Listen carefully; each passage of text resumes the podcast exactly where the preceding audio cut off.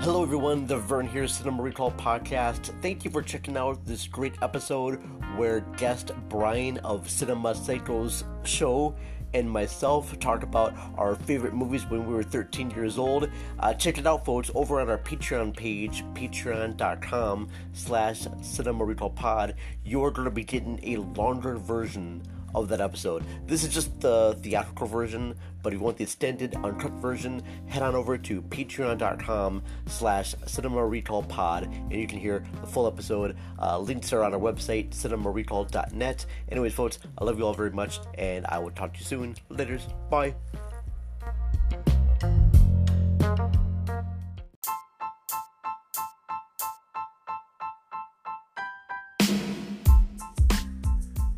Hello everyone, the Vern here from Cinema Recall here to tell you about Newsly. Newsly is an all-in-one audio app for iOS and Android phone. It picks up the most trending articles on the web and reads them to you in a natural human voice. For the first time ever, the entire web becomes listenable. Stop scrolling, start listening, go to newsly.me, use the promo code RECALL, and get one month free of their premium service. Check it out, and now, back to the show.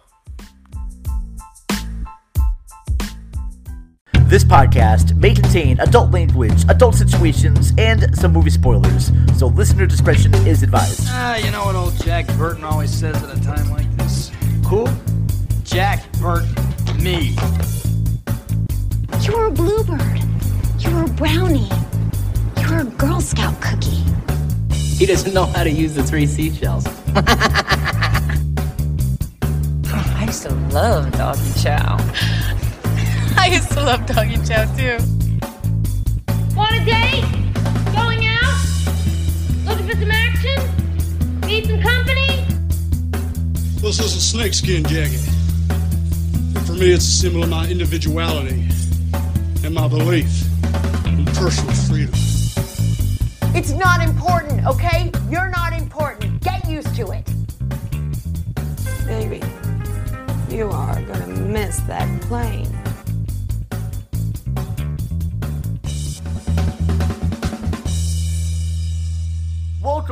To the Cinema Recall Podcast. Hello, everyone, and welcome to this very special bonus episode of the Cinema Recall Podcast. I am the Vern. I am not joined by my wonderful co host, Ashley, because she is working right now, all right? She's out making the monies, making the funds, making the breads. But I did bring out with us a guest today.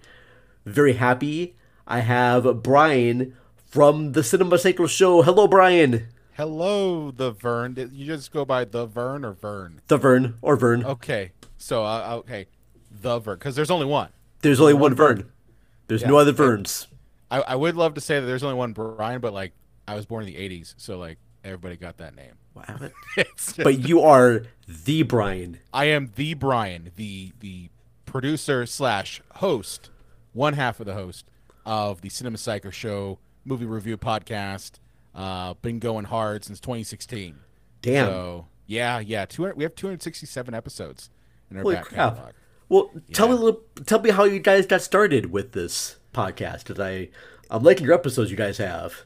Oh, thanks. So, um, I'm a, a, a filmmaker by trade, uh, and I work actually I work currently now in the podcasting industry uh, as a video produce video designer and um, for for a podcasting company. But um, I'm a filmmaker. Like that's that's like what I do, and uh, uh, I was uh, working a job around 2015 that uh, honestly was not giving me like a creative outlet at all and it was an events media job, which I, I it was all right, it paid the bills, right? But I, you know, wanted to do something that was kind of going to scratch the creative itch, and I gone to grad school and met a lot of really awesome film buffs and filmmakers as well. And so, you know, 2016 rolled around. And I'm like, well, why don't why don't we do this whole podcasting thing? Because I I had read an article by Kevin Smith in which he had talked about how if you're a filmmaker, you should be doing podcasting because it kind of builds an audience for you, so that when you do make a movie, you can just you know say, hey, I've got this thing out. So it kind of builds a distribution channel. So I got Oh. together with myself and uh, two of my fellow grad uh, class uh, friends, and I wanted to approach the podcast from a standpoint that was unusual at the time. it's now kind of commonplace. But in 2016, it was not common for a half serious film criticism podcast slash comedy vulgar it at times most times so now it's kind of all over the place like guys uh, but i'm like i was one of the first ones to do that You you were Um, breaking ground. I like to think so. I like to think so. So yeah, um, myself and my co-host John, uh, we did have another co-host at the time. Uh, her name is Lane, and uh, yeah, we just we approached it from how can we provide really good film criticism, but also be complete assholes and funny. And it's been kind of a passion project. We we don't make any money off of it, so despite doing it for that long, it's really just kind of for fun. I kind of call it like therapy. It's been so incredibly nice meeting all the fellow podcasters Mm-hmm. and how that's been led to other things. Like you have been able to go to conventions and was able to go to some film festivals, and I like I never got to go to these things before. part of my like I, I literally I, I attribute my job i work for for a company called libsyn um Oh, yeah, I remember them. yeah, yeah Yeah. so i work for them i'm their video designer and Oh, and shit. i was a i was a uh, a customer i still am a customer there so like it working on my podcast in a way got me on uh, introduced to the, the people at Libsyn, and it's now my job, and I, I love it. And that's why if you if you go to Libsyn on YouTube, you'll see me uh, show up uh, on, on a good chunk of those videos. That's very cool. Well, as always, thank you for being on the show. Uh, please Oh, head on over to cinemapsychoshow.com. Check out all their great episodes on there. We're on, on there. all the platforms. We're on the Twitter at Psycho Show. We're also on Instagram and Facebook and, and all over the place. We, you, if you just type in Cinema Psychos Show, we'll pop up. Oh, hell yeah. It's one of those things. There's no one else. Very cool. Uh, before we get going, now you looked on the tab right there. Our show is all about favorite movies of ours when we were teenagers. So Yeah. We're gonna get into that real quickly. Before I do, I gotta give a quick little shout out to some of our sponsors on the show. Uh, first of all, I want to give a quick shout out to the Parkway Theater. ParkwayTheater.com. They have a bunch of great movies coming out in May. Uh, Parkway Theater is where you go if you want to see older movies back on the big screen. And what makes the Parkway Theater so cool is that they will show movies back in 35 millimeter, sometimes 70 millimeter. They'll have like uh, 4K prints, digital prints. It's it's a really cool place. They'll have like live musicians on stage. Uh, in fact, at the time of us recording this episode, I'm so upset I never got a chance to go to this. But you saw the movie Kill Bill, right? Oh, yes. Both part one and part two. So they're actually having the band, the Five Six Seven Eights, play at the theater, Wow. and then they're going to show Kill Bill. Are they going to do it in conjunction with like the film playing? Oh, I wish that would be the case, but no, no, they're playing That's, before that's the still movie. awesome though. It's still amazing. Yeah. So and yeah, that's shit like sold out like right away. Oh, I didn't get a chance to.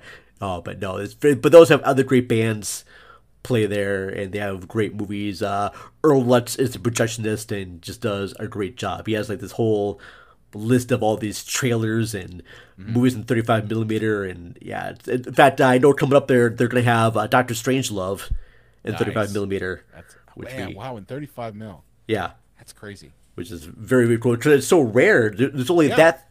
It's that theater, and I guess the Trylon has some movies in 35 millimeter as well. So very cool stuff. So gotta give a shout out to the Parkway Theater, uh, and then also gotta give a shout out right now to uh, Full Swap Radio, FullSwapRadio.com. You can hear our show there every Sunday at 8:30 p.m. Full Swap Radio is a kink and fetish podcast network and Awesome. we're involved in there, which makes sense because Cinema Recall. You think about FetLife and bondage and whatnot. You think about that stuff. We listen to Cinema Recall, but we're available on their Vanilla Sunday programming. Their vanilla Sunday programming. Yep.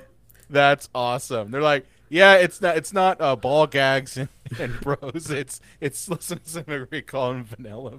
Yep. Sunday. That's awesome though. So check us out there uh, Sunday 8:30 p.m. Uh, very cool. Uh, this is the portion of the show where I take a quick little small break right now, so we can hear some great ad spots from some other great podcasts that you should definitely check out, and then we'll be back with Brian of Cinema Psycho Shows to talk about our favorite movies when we were teenagers. After these messages, We'll be right back. Have time for another podcast and enjoy listening to two idiots discussing films? Then look no further. We are Movie Drone Podcast, two mates sitting down to discuss new releases, nostalgic films, and anything and everything in between. He's Steve. And he's Mark. Together we answer listener questions and set each other homework, giving each other a film to watch that the other hasn't seen, in the hope of unearthing hidden gems. You can download us on iTunes, Podbean, as well as Google search us to find us on loads of different platforms. Or email moviedronepodcast at hotmail.com. I think that's all. No chance, mate. Huh? You've forgotten everyone's favourite feature Mark's movie impressions. Oh, I'd hope you've forgotten it too, to be honest. No chance of that, mate. You think you should do one. I hate you. Come on, mate. Show them what you got. I ain't no bomb. I ain't no bomb. Yo, Adrian! And if that hasn't put you off, give us a try. There's a small chance you won't regret it. How would you describe Just Enough Trope? We are the Just Enough Trope podcast. I'm your host, Caliban, joined as always by my co host. Hi, I'm Mikan Hana. Oh no, does this mean they can hear all the things I yell at the TV during Downton Abbey? Why did you do that? How do you plead? Let the game begin. Yeah, check these fresh moves. Oh! Don't shoot man in face. This isn't the Save Gotham fundraiser. It's the Chill Family Reunion.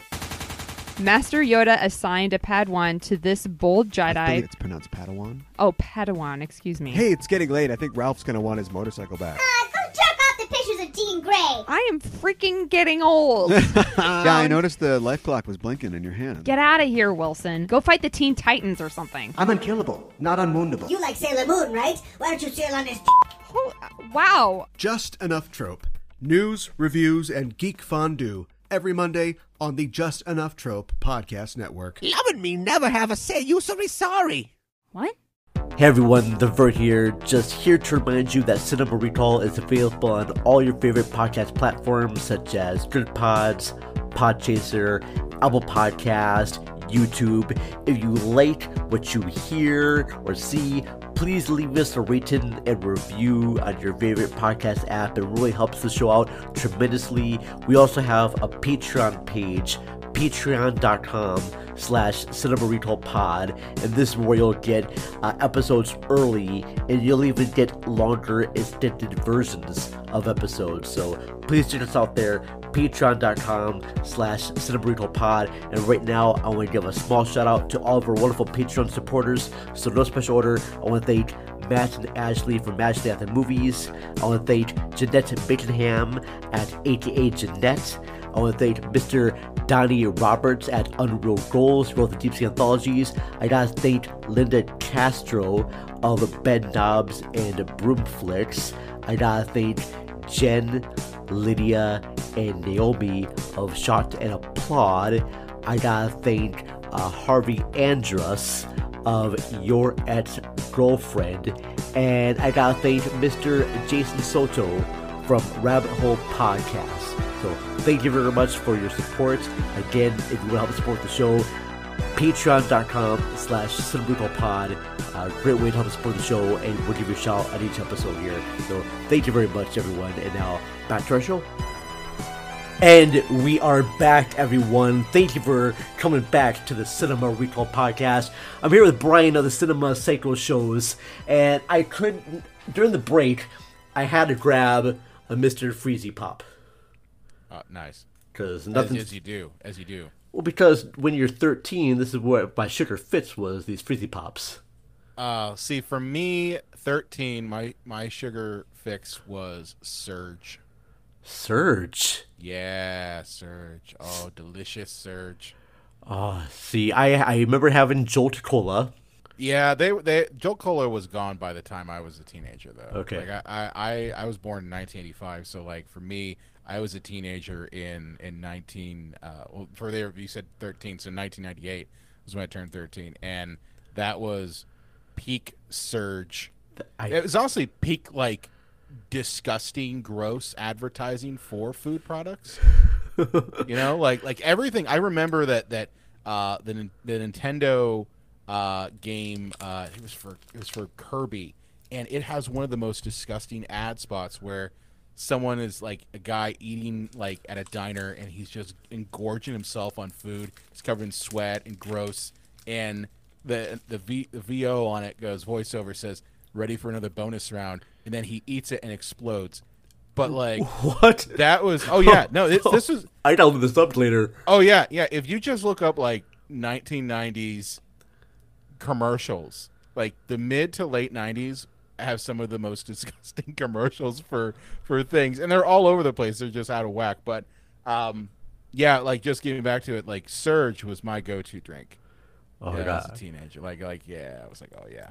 I uh, Surge. was still out shopping at like Sam's Club and Costco, so we Mm-hmm. only had we also had like the really cheap knockoff brand of had like like vibrate instead Yeah, of surge exactly yes.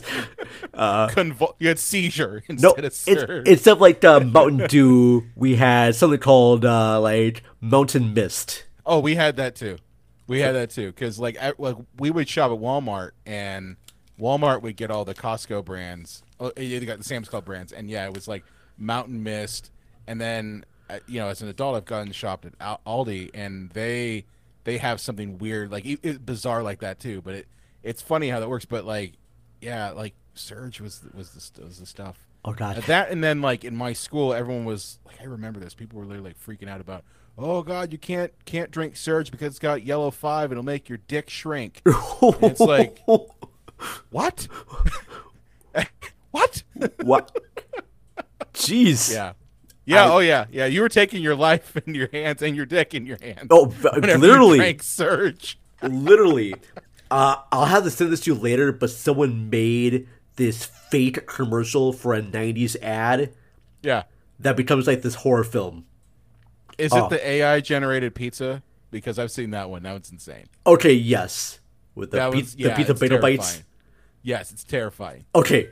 Okay, yes. I'm like, okay, awesome. All right, never mind then.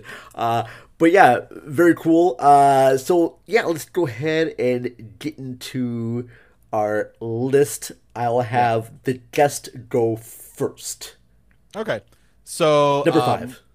So number five. We're gonna Okay, go so back and number forth here. Five, and I, I do have some honorable mentions, but I'll, I'll get to number Okay. five. So, so for me, uh, number five on my list was the dark comedy, Very Bad Things. Oh, with uh, Cameron Diaz. Yeah, And Christian yeah. Slater. Yeah, this is basically like The Hangover if it was really hard R on borderline X rated. Um, like that. That's that's what this movie is. I Uh, this is about the guys who are going out for a bachelor party.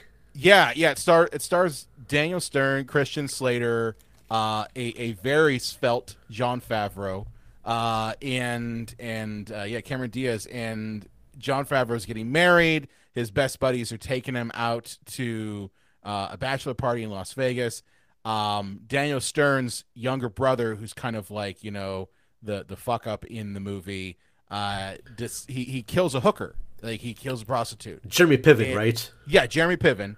Um, I think he. This is pre hair plugs, so like this is right after like coming off of like PCU and that sort of thing. So he he kills a prostitute and then buries the body in the desert. And Christian Slater basically goes insane trying to cover up all of this stuff that happened. Daniel Stern feels guilty. It, like his consciousness goes goes nuts. So it's it's a it's an insane movie, but I love it. Like and my, my co-host John, he, he also loves it. And we've we've said like this is when we have to have to do an episode on. But like this came out, it, it, and honestly, it's been I don't think it's been hated by by a lot of people because it is. If you don't like anybody in this, like you're not you're not supposed to like any single person. Cameron Diaz is is horrible in it. Like, and I don't mean horrible like she's not performing well. Her character is horrible. Yo, yeah. Um, yeah, like she just is so obsessed with wanting the perfect wedding, and it, it just that obsession just goes to the nth degree. Um, but it's it's just a it's a crazy wild ride, and I would tell anybody like if you're a fan of dark comedies, this doesn't get any darker than this. um, My favorite moment in that movie, Brian, is Mm-hmm. when Daniel Stern is at the convenience store. Yes. With his wife, Trin Tripplehorn, and she asks him to go inside to get some like candy for her Get some kids. whizzers. Whizzers, there it was. the whizzers. and he's Get there. fucking whizzers. and he's trying to get wizards, and he's just, we're seeing everything in his thought process, and he's thinking everyone's kind of talking to him. And well, he- there's a cop like in in the the convenience store. Oh, so yes. he's already he's already thinking that like, oh shit, I'm gonna get get caught, and like he's trying to keep cool, but he can't keep cool because he's Daniel Stern in a dark comedy. So he's just like loses his shit trying to get wizards because the kids in the car are screaming, "We want wizards! we want wizards!" And he's like, "Here's your fucking wizards!" And like I, I don't want I, you to have s- kids, and there there have been times that I felt that Really? that rage, and it's and it's like, yeah, man, I can only imagine if you buried a prostitute in the desert. On top of that, Oh gosh, I actually love how this movie ends. I'm not going to give away spoilers No, here, It's a good one. but it ends in a way that is both deserving and very twisted as well. It's a twisted movie, and that, like that that's why I love it. Like the first time I saw this, I was like, man. That's how it ends. Yeah. and it's still every time I watch it, that that ending just kind of throws me for a loop. I'm like, that's how you end a movie right there. Um, because I'm not if- I'm not a fan of movies that always have a happy ending. Like I think that's kind of cheating. Um, I don't be- mind happy endings as long as it's deserved. And since all these people are horrible people, They're all horrible. I don't want them to have a happy ending, and it just fits so perfectly what happens. Yeah, no, I I'm not. I I I I, I think for me, like uh, since I've written film, uh, like I think a happy ending is is easy, and it's more crowd pleasing. But I just kind of like it when you know the if you've got if you send up a movie with a bunch of people you hate that they all kind of get their end. You know, like it, it all comes comes around. Um, and I don't think you always have to make the, the ending happy. I, I, you, No. you know, there's something to leaving the audience feeling like, wow, that well, that was something, um, and it also sticks with you more. Oh yes, Yeah. hundred percent. Uh, so I'm gonna totally switch gears here. Sure. From a dark comedy to a very like uh, hopeful fantasy Christmas type movie. Okay. Okay. Now I turned thirteen in the year 1990. Okay. All right. So my number five pick is Tim Burton's Edward Scissorhands. It's interesting you picked that one. That's a good one. That's a good one. My my daughter's four years old and she loves that movie. See, uh, now, yeah. At the time when this came out, because this came out right after Batman. Yes. With Tim Burton. And I remember as a kid really loving Batman I'm and even loving like Beetlejuice.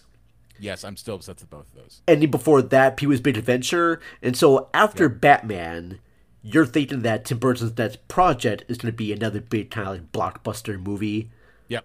But instead, he just goes ahead and makes this fantasy movie about this inventor played by Vincent Price who wants to create uh, a child of his own and he's building this boy but he dies before he's fully completed and the boy has scissors where his hands are and it's got Johnny Depp and Winona Ryder Anthony Michael Hall is in this movie um, yeah just really Do you, uh, do you want to know why he jumped and did that movie instead of Batman? Oh, yeah, please, yeah. I don't know. Yeah, so so his experience, Tim Burton's experience making Batman was horrible.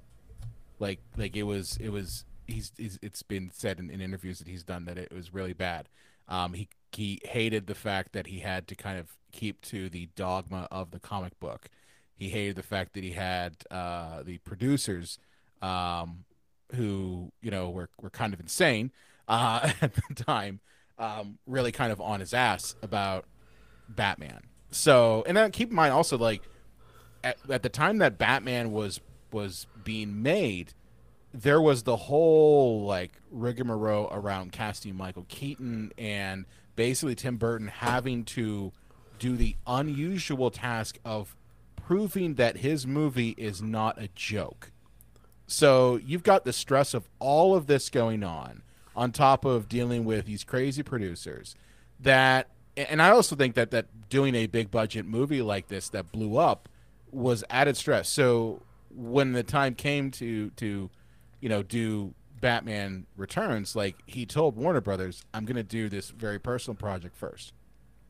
and that's why he went to Fox, and that's why he went ahead and did Edward Scissorhands. Oh. and that's why Edward Scissorhands is by far, I would say, his most personal film, um, to to date. Like it's it's absolutely his most personal film, and it's like you you watch it, and you're like, this is Tim Burton, like on screen. It's you can almost make it autobiographical.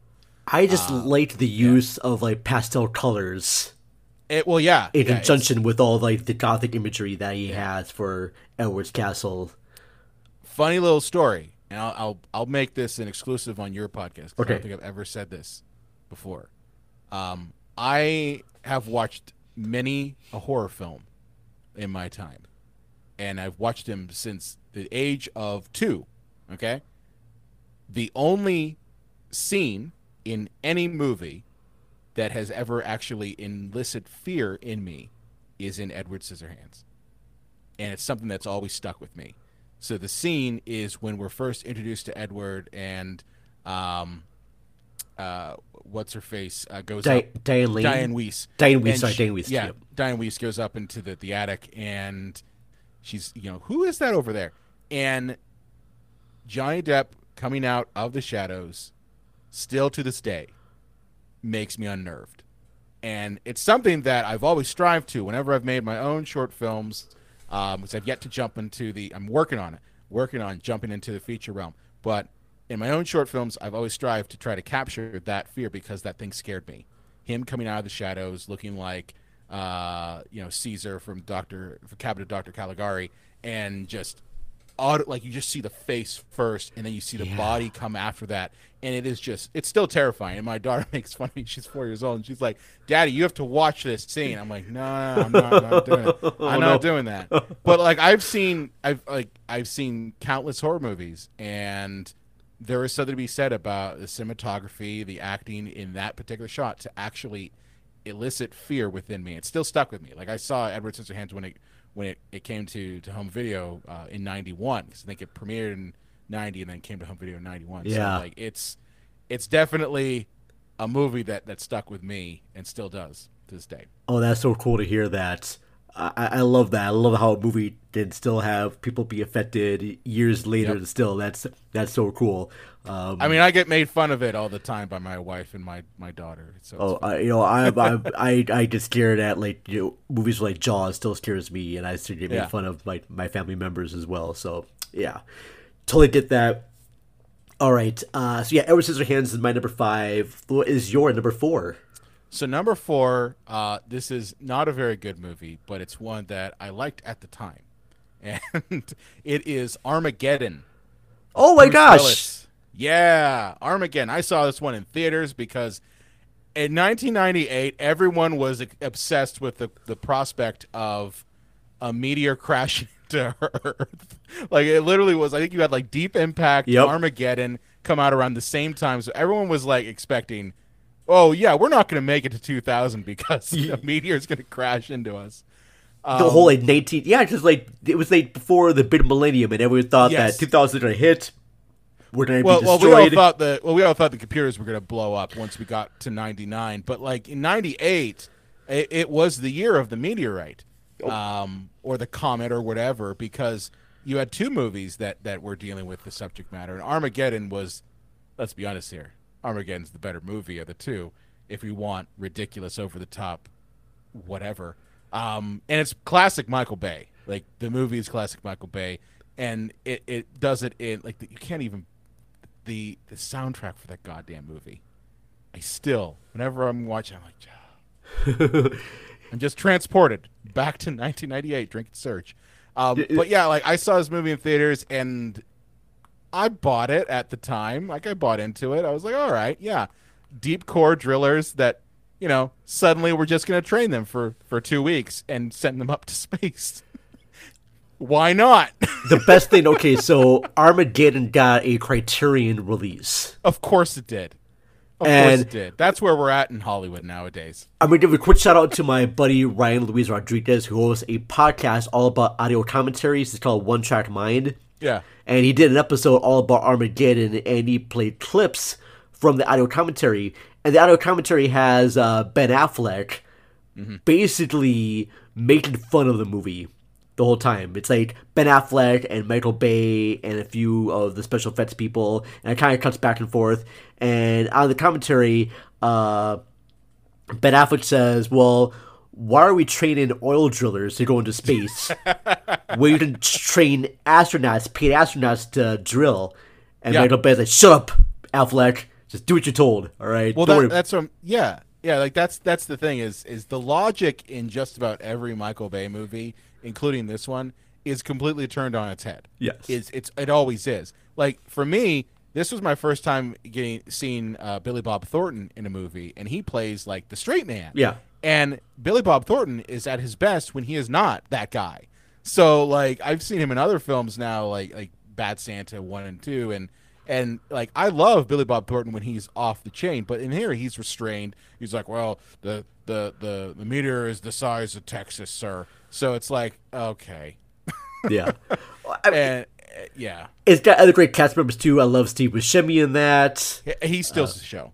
yeah. Steve Buscemi in anything steals the show, and it's like, well, we got to have a guy in this crew who's scrawny, cagey looking, and insane. Once he gets up to the meteor, it's like, all right, well, that's going to be Steve Buscemi, of course. Yeah. And you know, he had already had experience because he worked on Con Air. Um, but like him, like riding the nuclear bomb and like the the the actual like quote unquote professional astronauts are like he's got space madness or space sickness. And i'm like really? That's that's your opinion? he's got space man. It's like no you you took you took a normal person who had a 9 to 5 job drilling deep core in the ocean and you said hey by the way there's this meteor that's going to crash kill everybody. Oh oh you can save it but you know you've got two weeks to train Yeah. that's what it is That's it's called a mental breakdown it's not space madness Yeah. it's being stressed out for that long. Yeah. Uh, one other thing, cool thing here, because I actually watched uh, Patrick H. Willems Mm-hmm. go through all of Michael Bay's movies. He did this whole essay on Michael Bay movies, and at the end, you discover that Michael Bay is an auteur, very much like Wes Anderson or Tarantino. Uh, like you can tell a Michael Bay movie when you watch it from any movie he puts out. You can tell from Yeah. the color aesthetics and the way it's shot, put together. product placement the product placement Like Michael Bay is an artist, and would you say that Armageddon is his masterpiece, or is there another Michael Bay? Oh, uh, that's that's a tough one. I gotta have to go back in and watch it. Like I always, I was really like Con Air. Yes, um, that's because- kind of not Michael Bay. That's Simon Oh, West. it's not. That's that's that's, right. Simon West, not Michael Bay. He didn't. He wasn't. He was. Oh, you know what? Jerry Bruckheimer was the producer. Yes, Jerry. Bruckheimer was the That's producer, the common yeah. thread there. That's the common thread. Yeah. Yeah. I mean, I, I, I think it's worth saying that that yeah, Michael Bay absolutely is an auteur, but he's not. I wouldn't. I wouldn't put him in the same realm as like like a, uh, uh, an Alfred Hitchcock or anything like that. I think he's an auteur in that he likes to make explosions go bang, and there's nothing wrong with that. No. I, mean, I think you, I think there's room for for all types of movies, and and explosions go bang. Yeah, Yeah, well, the dude Um, uh, started making commercials. He, you know, directed Well, that he was- famous milk commercial yeah. where the guy is like hearing like um a trivia question on the radio, and he knows the answer, but he's eating peanut butter jelly sandwiches, but he has Mm-hmm. the no Aaron milk. Burr. Yeah, Aaron Burr. the yep. Aaron Burr commercial. Yeah, I remember that one. Yeah. Uh, and that's the thing. If it, it's a clearly successful commercial because I remember it like Yeah. 30 years later. So, um, yeah, I mean that's there, there's a testament to, you know, having a style. And like it's funny you bring this up like we were we were doing an episode yesterday for my podcast about Edgar Wright. And it was a filmmaker retrospective and a lot of the same sort of points came across like you know when you're watching an Edgar Wright film, be it Shaun of the Dead, Hot Fuzz, uh, even uh, Last Night in Soho, which we really did not care for. Um, but like, there's something to be said about having a distinct style and having certain tropes that you fall into. Um, I don't have a problem with Michael Bay. I just think that like, I think you can't read too deep into it because it's not there. Like, there's, it's surface level. It's like popcorn candy. That's it. That's what it is. There's nothing wrong with that. Like, you you can have both. That's true. That's true. Okay. on to my number four. Uh, I am going to do a movie that I watched a lot of. Uh, yeah, I'm gonna go Total Recall. Nice. Paul Verhoeven. It's funny. I was te- I was telling my co-host I was going to come on here, and he's like, "Oh, Cinema Recall, like Total Recall." yeah. Yes. Yeah. Yep. Uh, Love Total Recall. Paul Verhoeven flick. Arnold Schwarzenegger uh, plays a Get your guy. to. Yes. Guy who wants to he dreams about going to Mars, opens up with him on like this planet with this other woman. Then he's like this uh, guy who can't go to Mars, but there's this new device where he can actually get to go to Mars, and he becomes this uh, secret agent. Gets confused with secret agent, and great stuff. Uh, but as a teenager, what was the main reason why I saw this movie as a kid? Do you, do you know the reason why I saw this movie a as a kid? boobs, three boobs. Yes, exactly. yeah. Because I was I was like I think why I saw this I think it must have been must have been like seven or eight and yeah that was like whoa okay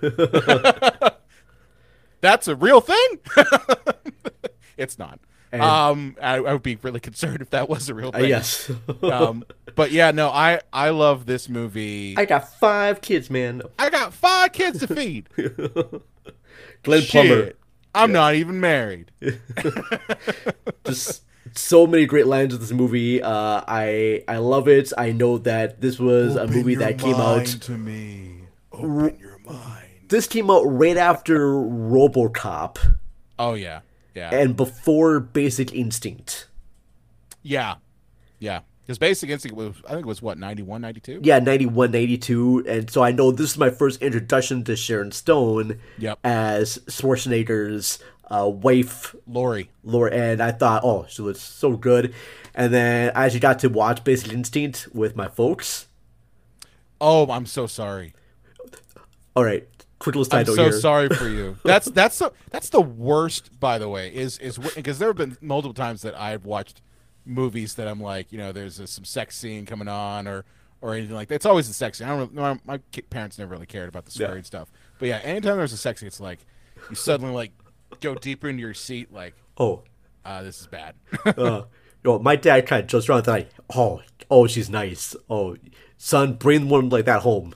I'm like, he didn't say that, did yes, he? yes, he did. It's like, He said one- in front. Of, did he say it in front of your mom? yeah, it's like, bring one like that home. I'm like, I don't know, Dad. I'm only 13, but thank you. All right. Oh, thanks for the permission. yes. Bring a woman home with three boobs. Okay. no, not the, not the three boobs. No, like uh, we watched Basic Instinct with Sharon Stone. Like, Oh, okay. Yeah. You don't want to bring a woman home like that. No, it's like she kills people you. there. It's yeah, no. you don't want to do that. She's gonna ice pick you. Oh. Um, but yeah, no. But- Total Recall. I love. I love the makeup in that one. Like this makeup effects, beautiful. based on a story by Philip K. Dick. Yep. As well. Uh, yeah, Michael Ironside. Oh, Rachel Ticotin. That's who plays the her, his main She love interest. Melina. And that one, yes. Uh, Yeah. But I, What- I, gotta ask your opinion. What'd you think of the the remake? Did you see the remake? with Colin Farrell, Yeah, eh, it was okay. I hated it. It was it was it was it was forgettable. It's too clean. It was very too clean. Yeah. It was too clean, and then the whole concept of like the elevator that cuts through the earth, like you just like, everybody like there's a there's a there's a poor person's side, and then there's a, a wealthy person's side, and you know you just take an elevator straight through the earth. Like, that makes no when I sense. say something's fine, Brian, that means I saw it. I never have to see it again. What happens? I don't enough. remember. I don't care. the only thing I remember is like it existed. That's the same thing with the RoboCop remake too. It existed. It existed. Yeah, just uh, I don't know why. I just know that I remember this movie, watched the movie a lot as a kid, Mm-hmm. and I liked the Johnny Cab, oh, the Johnny Cab. Oh man, the little I love the android guy that drives around. I'm like, I want that to be an Uber thing. Like, I'm glad people are getting to work as Uber drivers, and I think that's great. But I, mean, really the want. the AI's going. We could have a Johnny Cab in the near future. I would love an AI Johnny Cab. Uh, the AI Johnny Cab would kill you. That that'd be the first sign of the robot apocalypse. Is the Johnny Cab just start start running into people? Because you know, the minute you get a Johnny Cab, there's going to be jerk off kids, and I say this as now a 37 year old man, jerk off kids are going like, oh, I'm going to mess with this thing. And it's just going to take one incident. Oh. Johnny Cab will gain sentience and go nuts and crash right into a building. Damn it.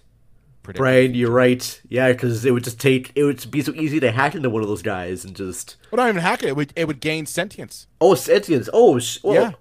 But it was, I imagine someone would probably hack into it a few Oh, I times mean, you could before. do that, that. That you could do that. That would be a good sequel to to Robo, uh, not RoboCop, but but Total Recall.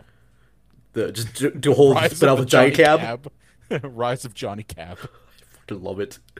Uh, but yeah, that is my number four. Good pick. Total Recall. Yeah, love it. What's your number three? All right, so my number three uh, is Dark City. Oh, Alex Alex- Proyas. Fuck yes, good choice.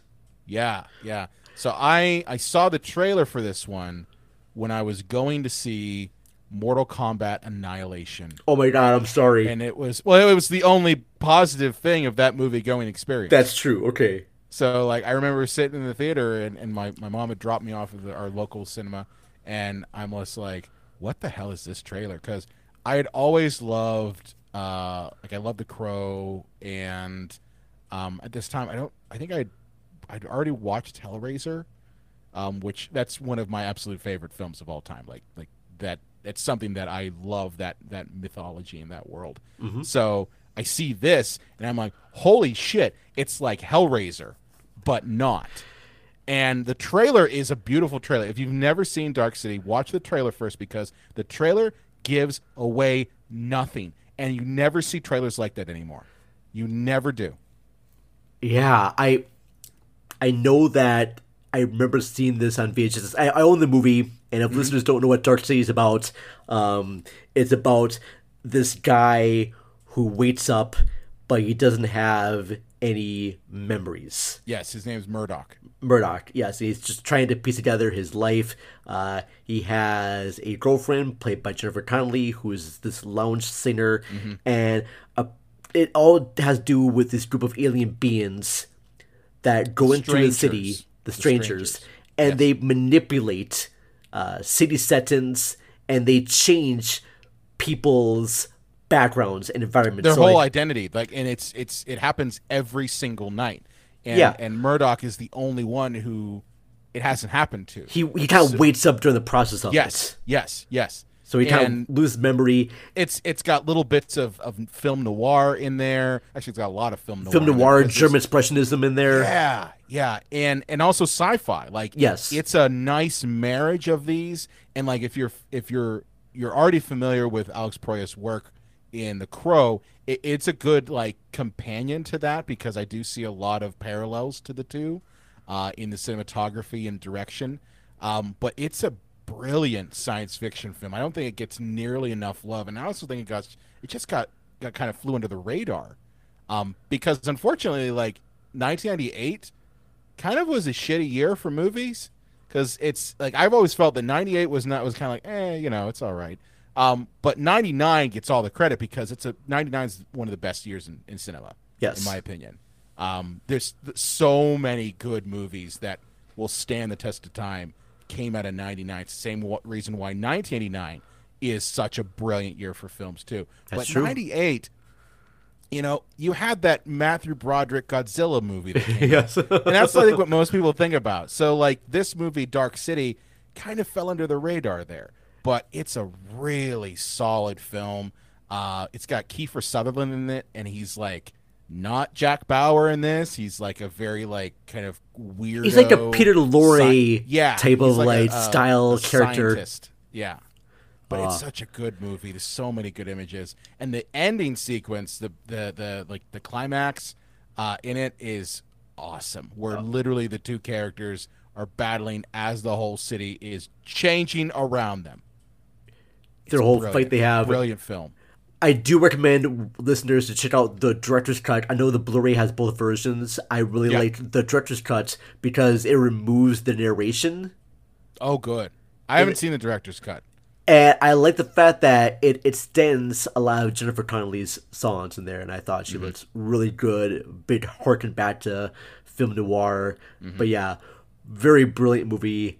I love Dark City just majorly, and the disc has a commentary track from Roger Ebert.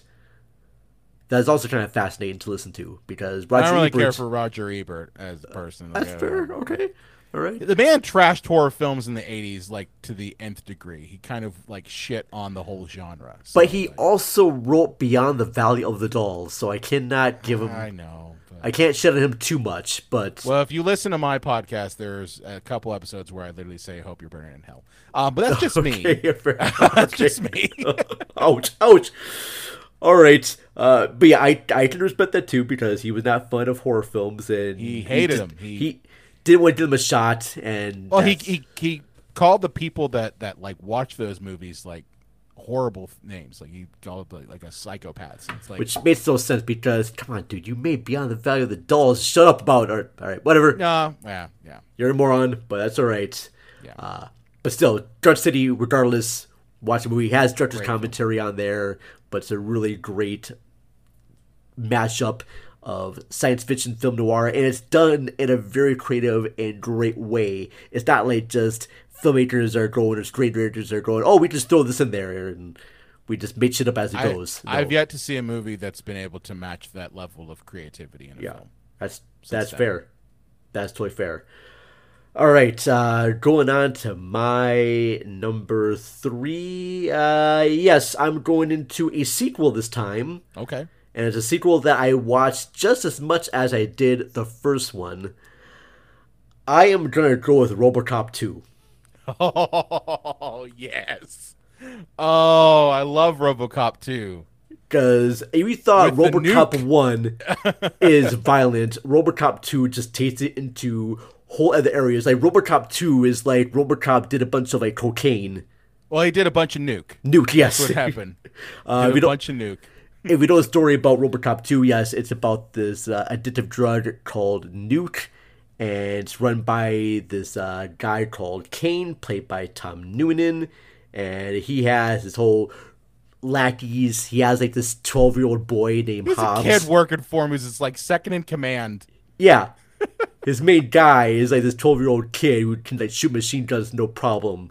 Uh, I think at one scene he has like it, it was in like a suitcase that turns into a machine gun. and He just starts shooting people with it. I think so. Yeah. Uh, like, what the fuck? Even the opening sequence, you see uh, a guy robbing an old lady, and then that guy gets beat up uh, by two streetwalkers. Yeah. and it just keeps going on there and there. Uh, I this one feels a little bit more cartoony because this one was actually written by Frank Miller of Sin City, and I know Makes that sense. they had problems on the set of this, and Yeah. I know you can actually read his actual uh, adaptation in comic book form, which I will tend to do later on. Uh, this was directed by Irvin Kershner. Same guy who did Empire Strikes Back. Yeah, which is just insane to me. Uh, just it's so it's like over the top. Like in RoboCop, there's a social satire about uh, consumerism and the 80s aesthetic, and in this one, uh, it feels so weird because at the end of RoboCop one, RoboCop gets his humanity back. He says, "Hi, it's me. I'm Murphy," and he has his mask off. But RoboCop two, that stuff is taken away. Oh yeah, they completely throw that stuff away. There's even a subplot where his wife comes back in Yeah. for just like one scene, or just have that trashed out. I'm like, all right, uh, but I still love this because it's over the top. I love the fight sequence at the end with RoboCop and RoboCop Two. Uh, Phil Tippett's animation is freaking great, and I love seeing stop motion animation Yeah. so much in this. And I know as a kid, I just reveled in that all the time. I think the commentary is still in this, but it's different. Like instead of you know the the the capitalist commentary, which is what the first one really was, this one like takes a page out of whatever current events were going. So like I know in in 1990, like that was I think what the first Earth Day. So like there's literally a commercial in which there's a beautiful woman putting on sunscreen suntan, well, it's like yeah, sunscreen. Yeah. and it's it's like because the ozone layer's gone and and we're all going to be crispy critters you have to wear this blue or green goo sunscreen to reflect that um, and then the whole subplot with robocop uh, now being controlled by uh, ocp and have and them deciding kind of by by parental committee that he's too violent Yes. so they reprogram his brain to be pc and not violent. Like there's literally like the parents group is going like, I don't know why he has to bring a gun out every single time. Why couldn't he just talk? It's like the man is literally a cybernetic weapon, but it like you know clearly it's done to kind of you know nullify RoboCop from from the the the, the nefarious things happening. But it's it's kind of speaks to some of you know the the over the top parents groups that are you know these are the same people who were criticizing like Dungeons and Dragons and Satanic Panic and all this other crap. So it's it kind of plays a little bit into that. But it's so weird too because right around the time of RoboCop 2 coming out, I remember there was an animated cartoon show. There was. Yep. And I remember watching this. I remember the toys that we ha- came I out. had the toys. Me and my brothers had the toys. Oh, we had the glow in the dark RoboCop. Which, thinking back back now, I'm like, if they're making that based off of the movie, which they did, it's not. It's not a toy-etic film by It- any stretch of the imagination. And I imagine too that you know the people that were kind of like protesting the film and all the parental groups, even though they're trying to do a satire of that in the movie, that sort of came true for RoboCop three. Yeah. So, and that's why Peter Weller left that production and all that stuff there. But yeah, RoboCop 2 is a great one. if you want more of RoboCop 2, check out the episode I did with uh, Donnie Roberts, where we kind of go into a deep dive into RoboCop 2 and talk about our favorite things there. But I had to mention for this one because I absolutely love it. And I believe that what all the kids in you know, for the Newt and whatnot and Hobbs. I believe those are the same kids who eventually joined the Foot Clan in Teenage Mutant Ninja Turtles of the 1991. Really? I think I'm. Uh, that's my theory. I'm sticking to it. I'm probably are wrong. You saying, are you saying that there's like a crossover, multi, uh, you know, kind of an MCU type situation? I I think RoboCop there and- could be some sort of connection there between RoboCop 2 and the first Turtles movie because look, I, just I'd buy that. Oh. I'd buy that for a dollar. Dollar. Very nice, Brian. All right, uh, let's get to your number two.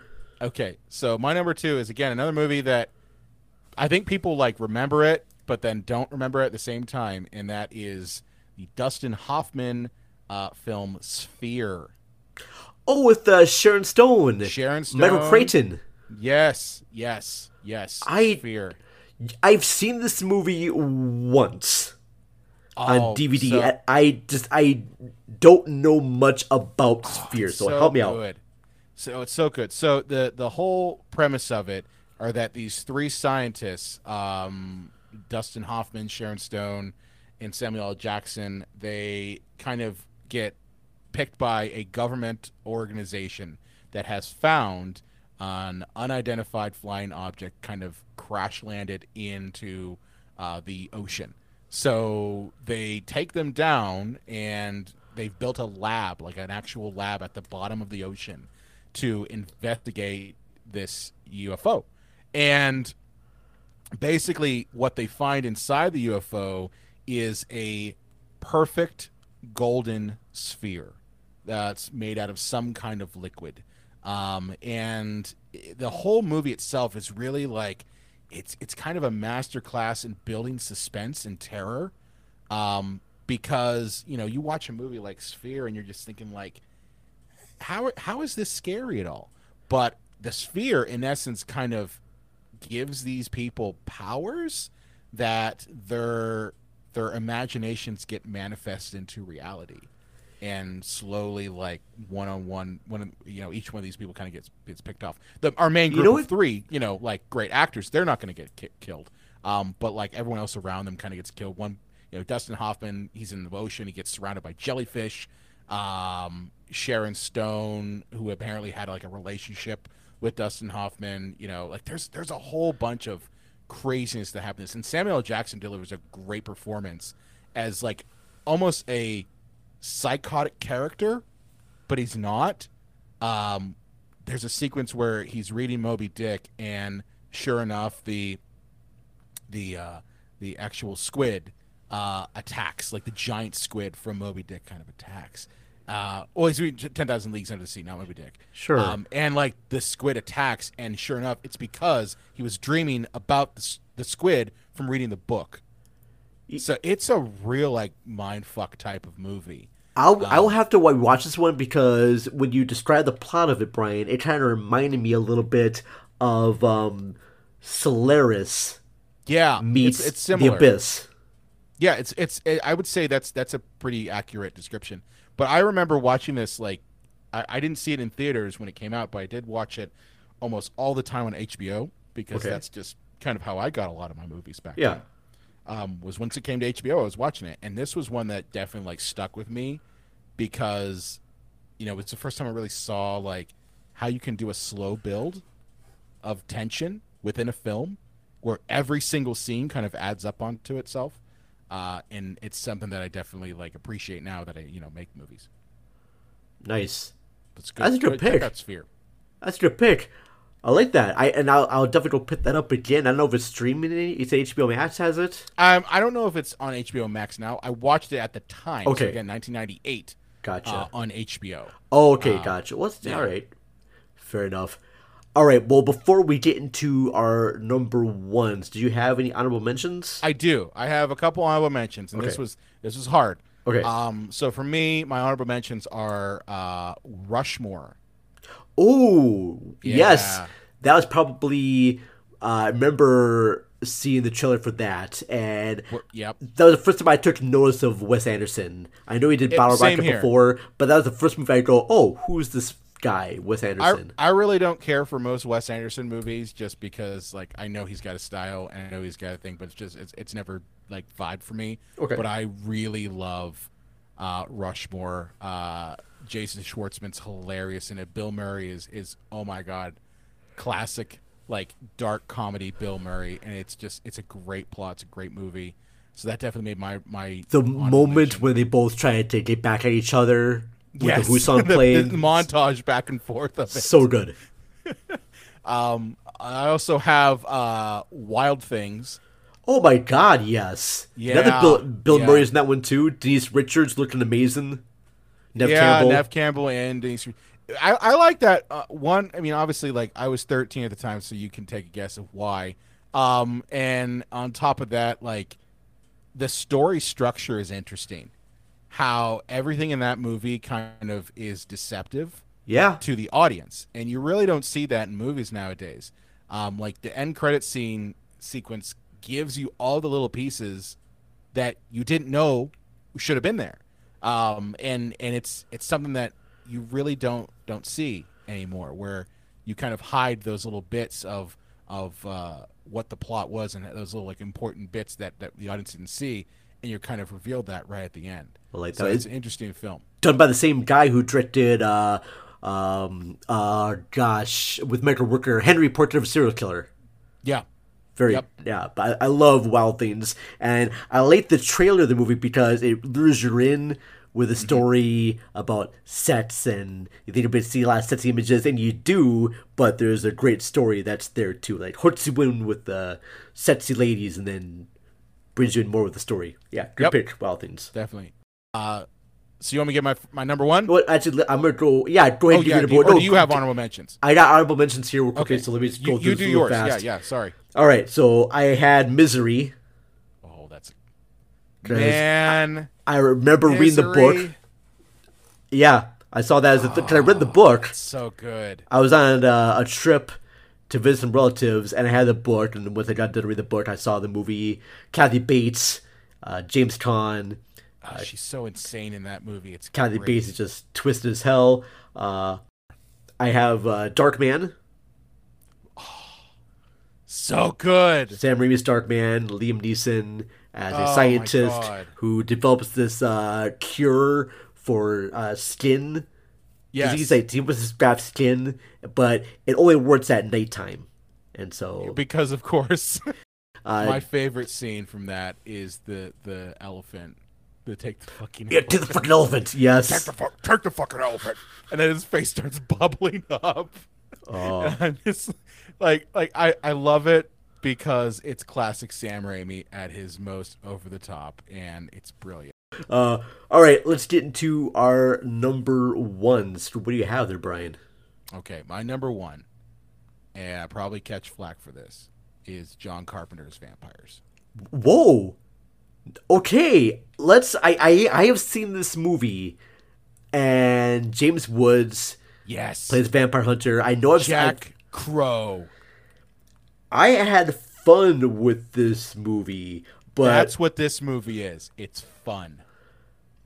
Every viewing, you're never gonna have a bad viewing of John Carpenter's Vampires because these vampires they don't give two fucks about ripping people apart. They're gross. They've got fangs. There's no sparkles. There's no one. No one's trying to be romantic, and it's got probably some of the best back and forth dialogue that James Woods has ever had in a movie. Um, I I love John Carpenter's Vampires. I I this was one that I I actively searched out uh, when I, I was watching. You remember the movie, uh, not the movie, but the TV show Movie Magic from like the mid '90s.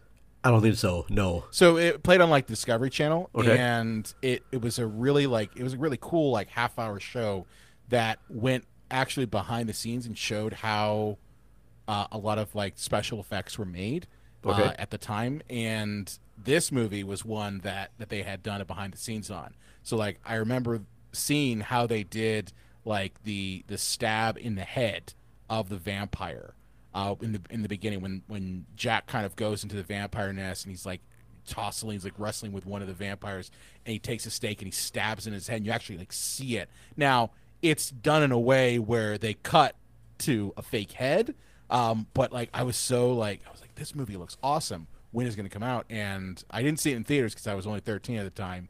Um, and it was rated R, so I waited till it came to the video and I watched. it. I was like, "This is awesome!" But I love Jack Crow.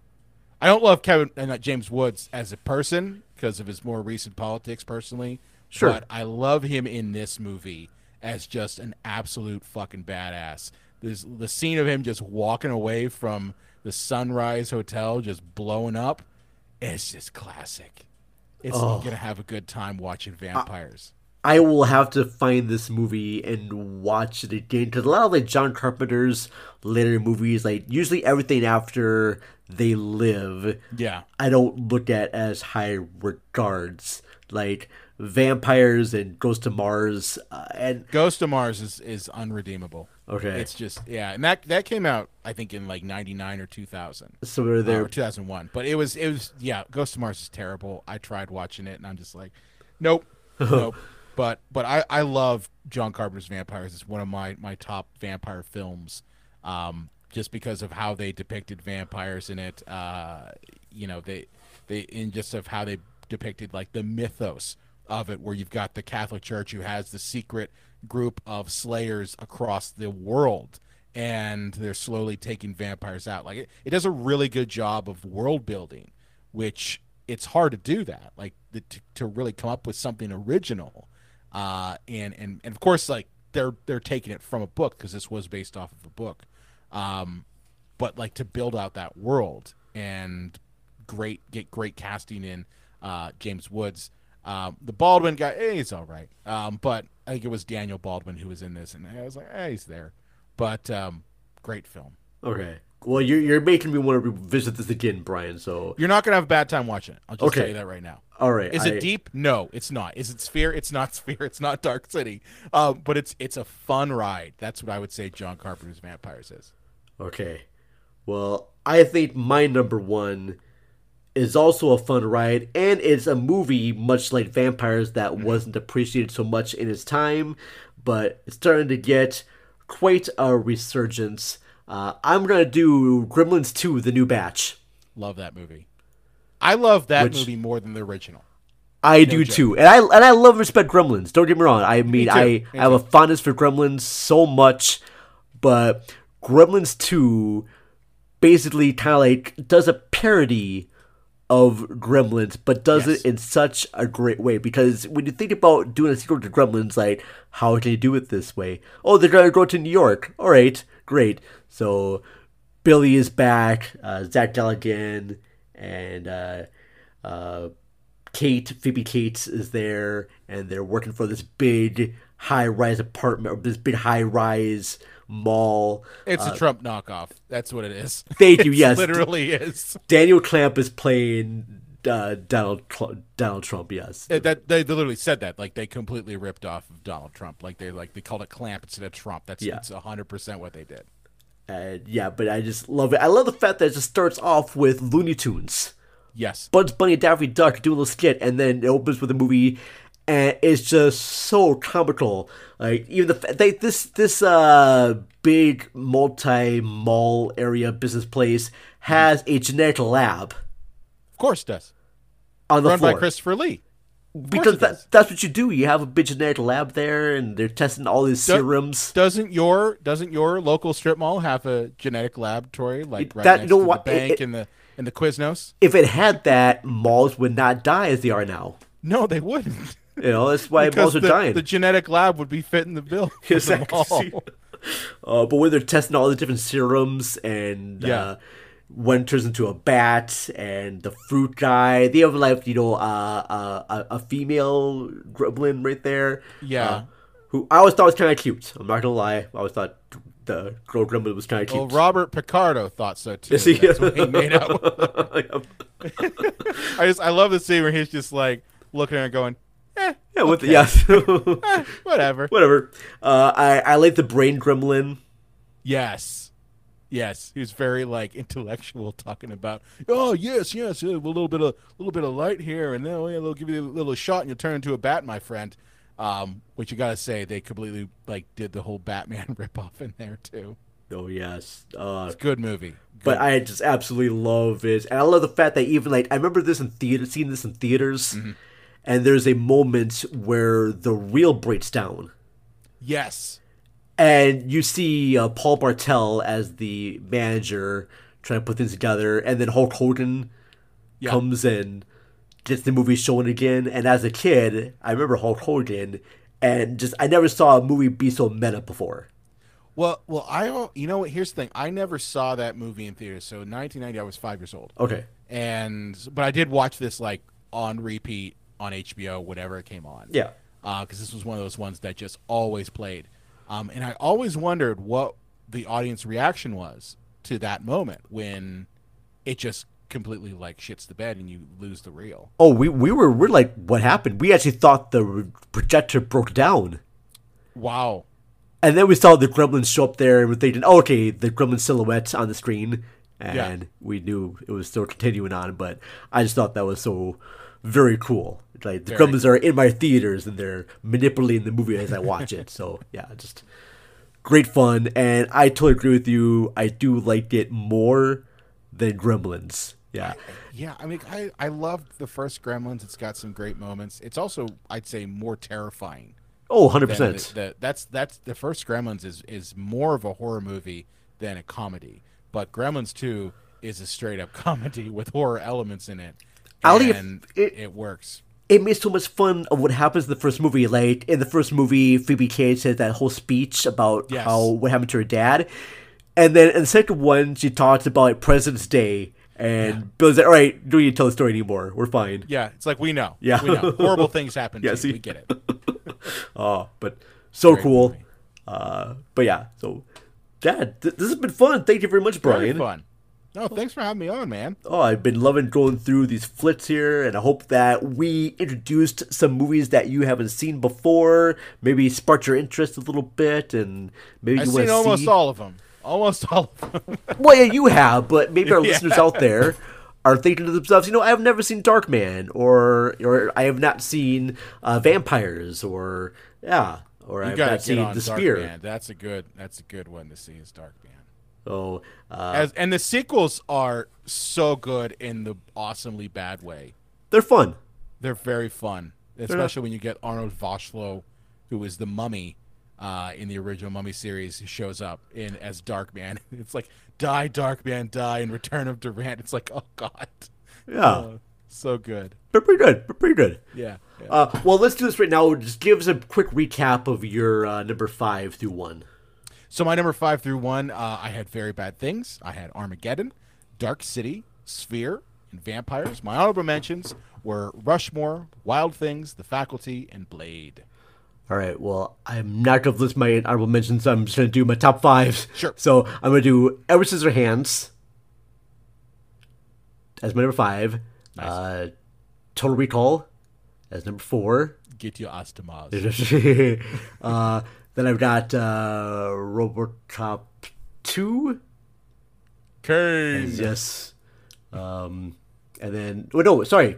Yeah, Total Recall, the RoboCop 2. Yep. And then uh, Gremlins 2 as my number one. Oh, you are you? Yeah, Wait. that's right. That's right. So, Edward Scissorhands, Total Recall, RoboCop 2. Did I miss one? I think you missed one because I'm counting four. Did I not talk about my number five? Wait. Well, you did. Dark. No, yeah, one, two, three, four, five. I, I honestly, I, I think I, I may have missed one of them. Okay. Well, shit. Well, you know, I'm still no. Gremlins two is still my number one. Yeah. Dark Man is my number two. Total Recall number three. No, yeah, right. No, no. One, two, three, four. Five. I, you know, I totally, I totally f this up. That's all right. But it's okay. All right. No worries. You gotta keep this in. You gotta keep this in. Don't cut this out. We're not Keep cutting this in. out. No, Gremlins two is still my number one. Okay. Dark Man's my number two. Uh, RoboCop two is my number three. Total Recall four. Edward Scissorhands five. Okay. You got them I, all? I did. Well, shit. Well, but I know I talked about Dark Man. All right, but it's You not. did. We much- did talk about Dark Man. Well, shit. All right. Still, I I'm happy with the list that I made, and we're able to talk about all these these flicks from 1998 to 1990. So it's fine. All right. It's not a perfect list, but hey, whatever. It's still good. Awesome. All right, man. Well, nice to talk to you as always. Uh, give our listeners a quick little uh, what's going to be happening at the Cinema Psycho show. All right. So uh, we've got. When, when is this episode going to drop? Uh, well, this episode will drop uh, next week. So not this okay. week, so but next week. Okay. So cool. So we've got an episode coming out uh, early next week. Uh, when, right at the time that this this will drop. Um, and it'll be a filmmaker retrospective on the work of Edgar Wright. Ooh, nice. So, and that we, we partnered with um, Sophia, who is the host of Movie Struck, to tackle that one. Oh, very So cool. It's, it's really cool because um, usually our episodes only go about an hour, but this one we did two hours. Oh, damn. Because we kind of were just like going into um, literally his entire back catalog, and we answered the question: uh, Is Edgar Wright capable of writing female characters? Spoilers: He is not. Um, but learn more about why on our episode. Okay. I think that's going to be episode 269 of the Cinema Psycho Show. Well, very cool. Uh, as for Cinema Recall, I'm not quite sure what will be coming next. Uh, I think uh, Ashley will probably be coming back to the show to talk about some new features we saw. Uh, we're gonna play a little game uh, called Fun with Chat GPT, Oh, where God. I created some fun uh, script scenarios and we're gonna be doing some of those. So that's gonna be a lot of fun. We're gonna tackle like buddy cop movies and erotic thrillers and horror movies. Uh, so yeah, so definitely check out Cinema Recall. We are available on all podcast platforms. Uh, cinemarecall.net is our main site. Uh, check out our Patreon page, patreon.com slash cinemarecallpod, where you will get extended versions of episodes, including this one here. All right, so go check us out. Uh, love you all very much, and we'll be back again soon. This podcast is a proud member of the Lamb Podcasting Network. Find the network at largeassmovieblogs.com.